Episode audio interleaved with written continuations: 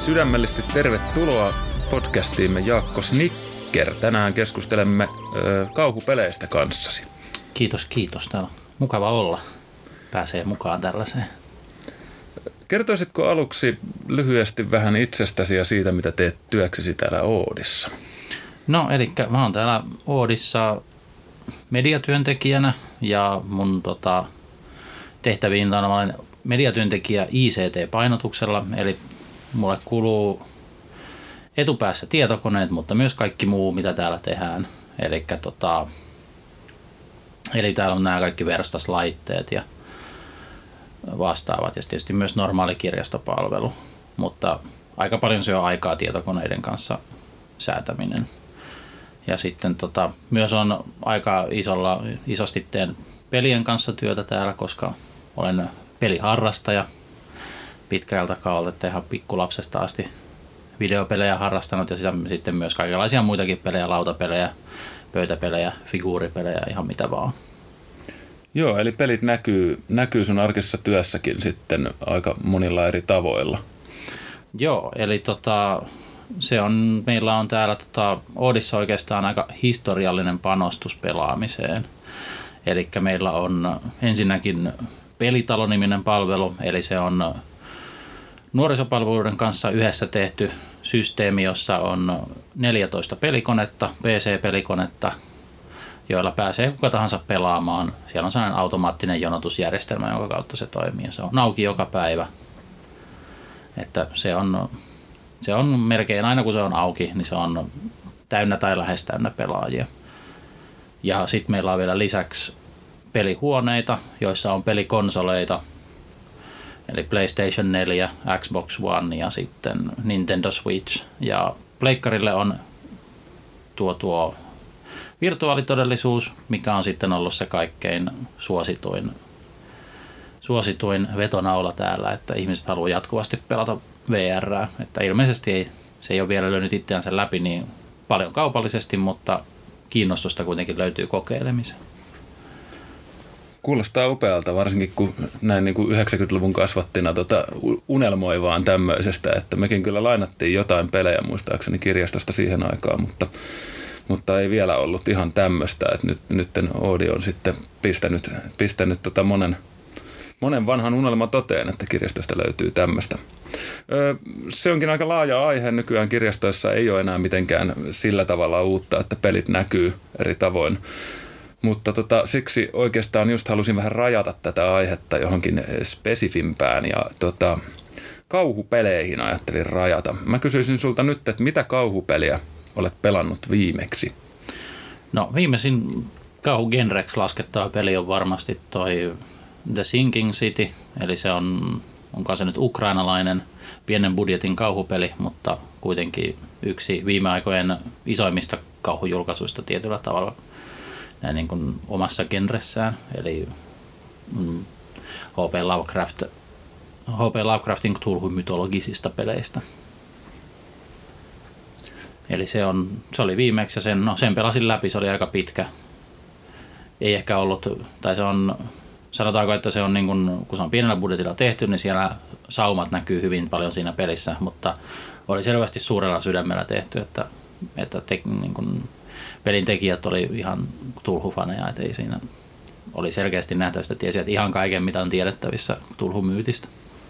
Joo, osaatko muuten sanoa, että liittyykö se johonkin tiettyyn? Cthulhu-myyttihän on H P. Lovecraftin ö, alun perin tavallaan luoma ja sitten monien muiden, muiden itse asiassa kehittämäkin mytologia, missä muinaiset jumalat ö, tota, heräävät jostain vetisistä haudoistaan tai avaruuksien takaa ja sitten piinaavat, piinaavat ihmispoloista tota, näin niin kuin pähkinänkuoressa. Mutta tota, tiedätkö, että oliko se Sinking City suoraan johonkin H P. Lovecraftin teo, tiettyyn teokseen pohjaan?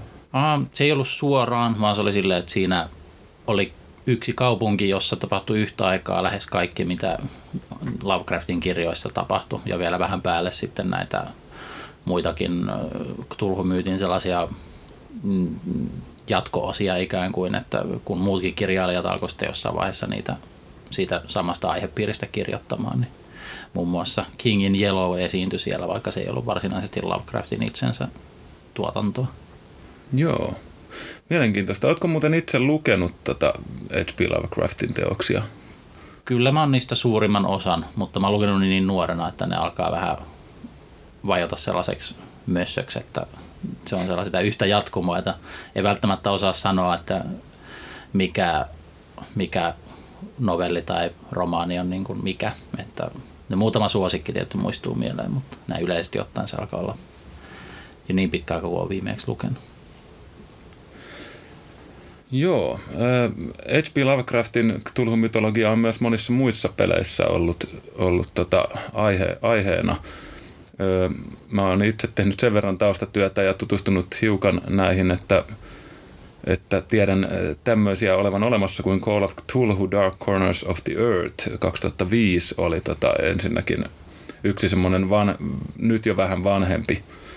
Vanhempi ja se oli uudelleen tulkinta Lovecraftin novellista, ehkä pääosin Varjo Innsmouthin Yllä, ja ammensi myös roolipelikampanjasta nimeltä Escape from Innsmouth, eli Pako Innsmouthista. Ootko pelannut sitä? Joo, mä pelasin sen aikanaan. Se ei nyt ollut ehkä ihan silloin kaksituhattaviisi, mutta muutama vuosi myöhemmin.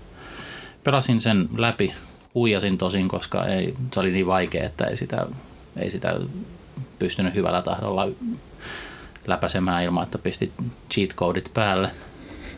Että se oli siis kyllä ihan kiva kanssa. Siinä oli mun mielestä parempi se Cthulhu-fiilis kuin missään muussa oikeastaan, että siinä oli jollain tavalla onnistuttu. Siinä en osaa sanoa miten, mutta... Joo, mä itse asiassa pelasin itsekin tätä jonkin verran tässä juuri, juuri hiljattain ennen tätä, tätä meidän podcastiamme tästä aiheesta. Ja itse voin sanoa sen verran, että mä, mistä mä pidin siinä tavallaan oli juuri se, että se oli vähän vanhempi ja semmoinen teknisesti ehkä vähän, vähän juuri vaatimattomampi, rajatumpi, mutta siinä oli aika hyvin saavutettu jotenkin se Lovecraft-tunnelma. Joo, ihan, ihan totta tosiaan. Mikä, mikä siinä niin kuin oikeastaan, osaatko sanoa mitään tiettyä asiaa, mikä siitä teki? Mikä siinä niin kuin teki eniten semmoisen autenttisen Lovecraft-kokemuksen? No osalta varmaan itse asiassa se vaikeus saattaa vaikuttaa siihen, koska Lovecraftilla kuitenkin on se toivottomuus on vähän semmoinen teema ollut noissa kirjoissaansa tai tuo, tuo kaikessa tuotannossaan ja sitten tota, tota, juuri se niin kuin ihmisen mitättömyys, joten siinä kun itse oli sitten semmoinen pelaaja, että se pelaajahahmo oli semmoinen, että se pienikin virheliikenne kävi huonosti, niin se loi semmoista oikeanlaista tunnelmaa sitten. Joo. Tätä peliä ei löydy itse asiassa kirjastosta uskoakseni tällä hetkellä lainattavaa kappaletta, mutta tota, toi sitten toi uudempi Sinking City ainakin on, on uskoakseni mahdollista varata. Var, tällä hetkellä todella varattu vielä toistaiseksi, että ei ole varmaan vielä, onkohan tullut edes kappaletta kirjastoon. Ei taida vielä olla saapunut, mutta olen kuullut luotettavasta lähteestä, että se on tilattu. Joo, näin mäkin uskoisin, että on jotenkin... Itse odottelen innolla, että pääsen kokeilemaan. Miten sä suosittelisitko tätä muille, tätä The Sinking City-peliä, kun sä oot sitä pelannut? Joo, kyllä mä. Siis jos tykkää Lovecraftin tuotannosta tai ylipäätänsä kauhupeleistä, niin kannattaa kokeilla. Mutta siinä on semmoinen, että se ei ole ehkä kaikille. Että siinä on hyvin paljon toistoa. Että se, se on avoimen maailman peli. Eli vähän samalla tavalla kuin G T A:t, mutta kuitenkin, koska budjetti on vain murto-osa, niin siitä puuttuu nämä...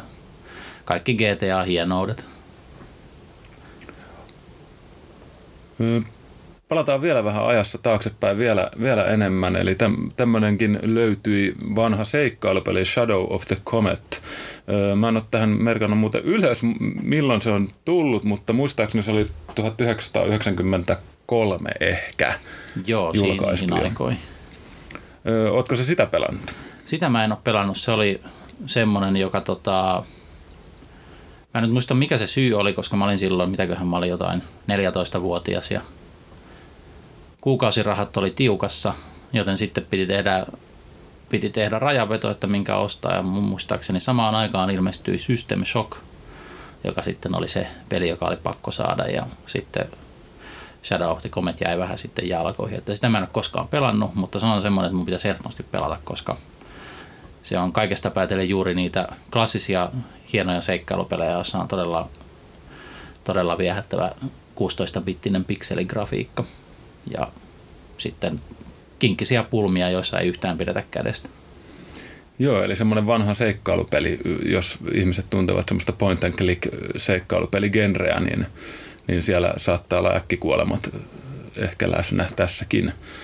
Ja, ja olen kuullut, että olisi vaikea, vaikea peli, mutta kiinnostava. Se saattaa muuten olla mahdollisesti, en uskalla nyt varmalla sanoa, mutta tuli tässä mieleen, että voisi olla semmoinen, mikä kuuluisi jo semmoisiin, että niissä ei enää tekijänoikeudet rajoita, että sen saattaa saada varmaan ladattua laillisesti, mutta en uskalla luvata.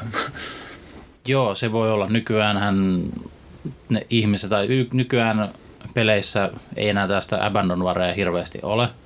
Okei. Että pelifirmat yrittää, jos vaan löytyy se on, niin kuin oikeuksien omistaja, niin he yrittävät kyllä pistää sen myyntiin. Mutta mä uskoisin, että sen hinta on korkeintaan viisi euroa tässä vaiheessa. Tässä vaiheessa niin ei se ei ole mikään kovin paha. Joo, hyvä, hyvä tietää. Tuli tämäkin käytyä nyt läpi tässä, mutta tota, mennään vähän laajemmalle sitten vielä. Et, itse asiassa voisin kysyä tässä välissä, että seuraatko sä kauhugenreä muuten, että ootko katsonut esimerkiksi elokuvia viime aikoina kauhugenrestä?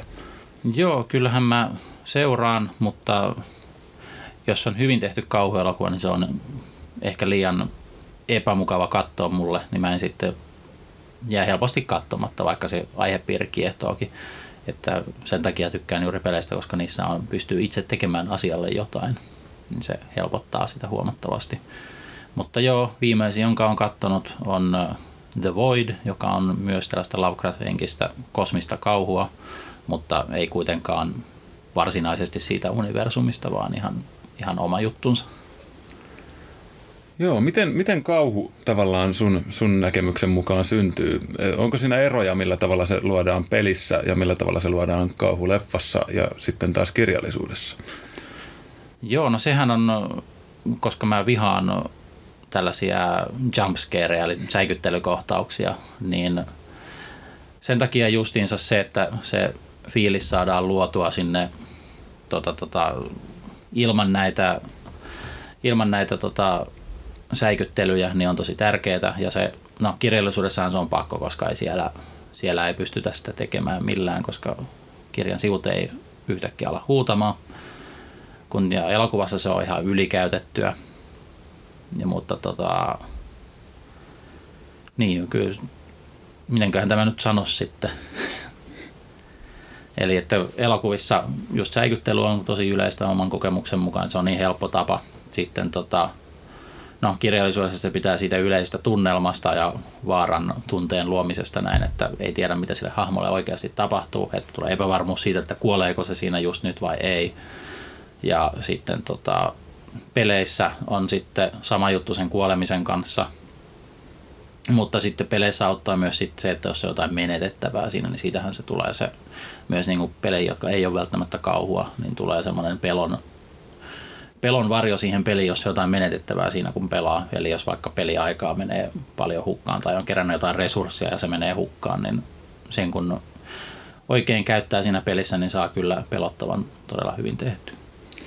Joo, mä muistan itse asiassa tästä Call of Cthulhu Dark Corners of the Earth pelistä, pelistä semmoisen kohtauksen, mikä oli mun mielestä todella piinaava ja, ja mä epäonnistuin siinä monta kertaa, missä tota, ollaan tämmöisessä motellihuoneessa ja sitten yhtäkkiä nämä paikalliset, paikalliset säntää ovelle ja tota, rynnii sisään ja sun pitää paeta sitten muutamasta ovesta ja lukita ovia matkalla salvalla ja tota, siirtää hyllyjä ovien eteen ja semmoista, niin siinä oli, siinä oli se, sen mä koen hyvin erilaiseksi kauhukokemukseksi kuin, kuin niin kuin elokuvissa tai sanotaan nyt vielä, että kirjallisuudessa, mun, mun näkökulmasta, niin kirjallisuudessa ei ole, se on hyvin erilaista se kauhu. Oikeastaan mä en lue kauhua siksi itse, että, että tota, mä säikähtäisin tai että mä oikeastaan pelkäisin hirveästi, vaan enemmän siinä on ehkä semmoinen, että se avaa jonkinlaisia mahdollisuuksia pohtia jotain sellaisia asioita niin kuin pidempään ja syvällisemmin, mitä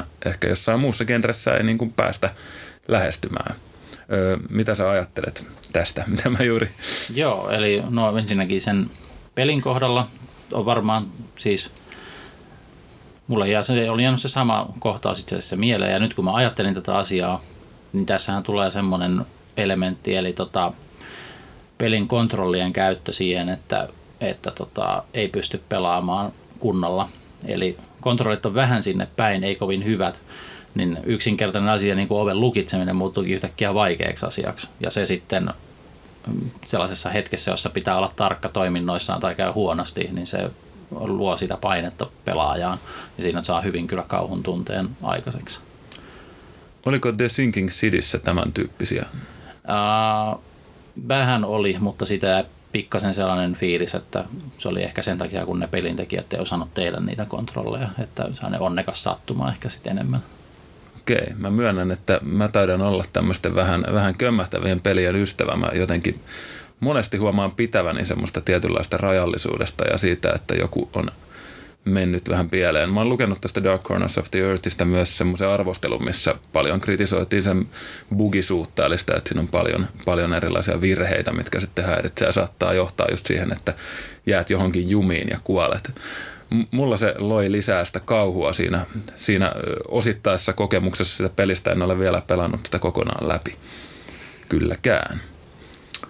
Joo.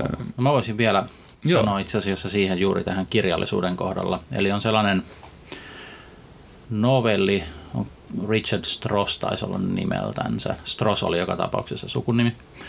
Tota, Cthulhun novelli, joka oli, tota, oli nykypäivään sijoittuva, tai siihen aikaan nykypäivään kahdeksankymmentäluvulle. Ja se kertoo ihan, se kertoo Lovecraftista, tai Lovecraftin universumista, mutta kylmän sodan aikaan, ja se sitten liitti ydinsodan pelon tähän Cthulhu-myyttiin, eli käytännössä se ydinsodan pelko vaihdettiin siinä Cthulhu-myytin peloksi, ja se toimi todella hyvin, koska se nimenomaan, nimenomaan toi sen, että jokainen ihminen, joka on elänyt tarpeeksi pitkään, eli me, me ollaan varmaan vielä sitä ikäluokkaa, että me muistetaan nämä aika, kun Neuvostoliitto ja Yhdysvallat oli toistensa kurkussa kiinni, niin siinä sitten se ydinsodan pelko kanavoitu todella hyvin siihen varsinaiseen kauhuun ja loi sen tunnelman ilman, että tarvitsi kirjoittaa auki sitä, että mitä siinä halutaan, minkälaista tunnelmaa halutaan herättää. Ja se oli, huolimatta siitä, että se oli todella kuivakasti kirjoitettu, niin se oli semmoinen mieleen jäävä häiritsevyydessään se novelli.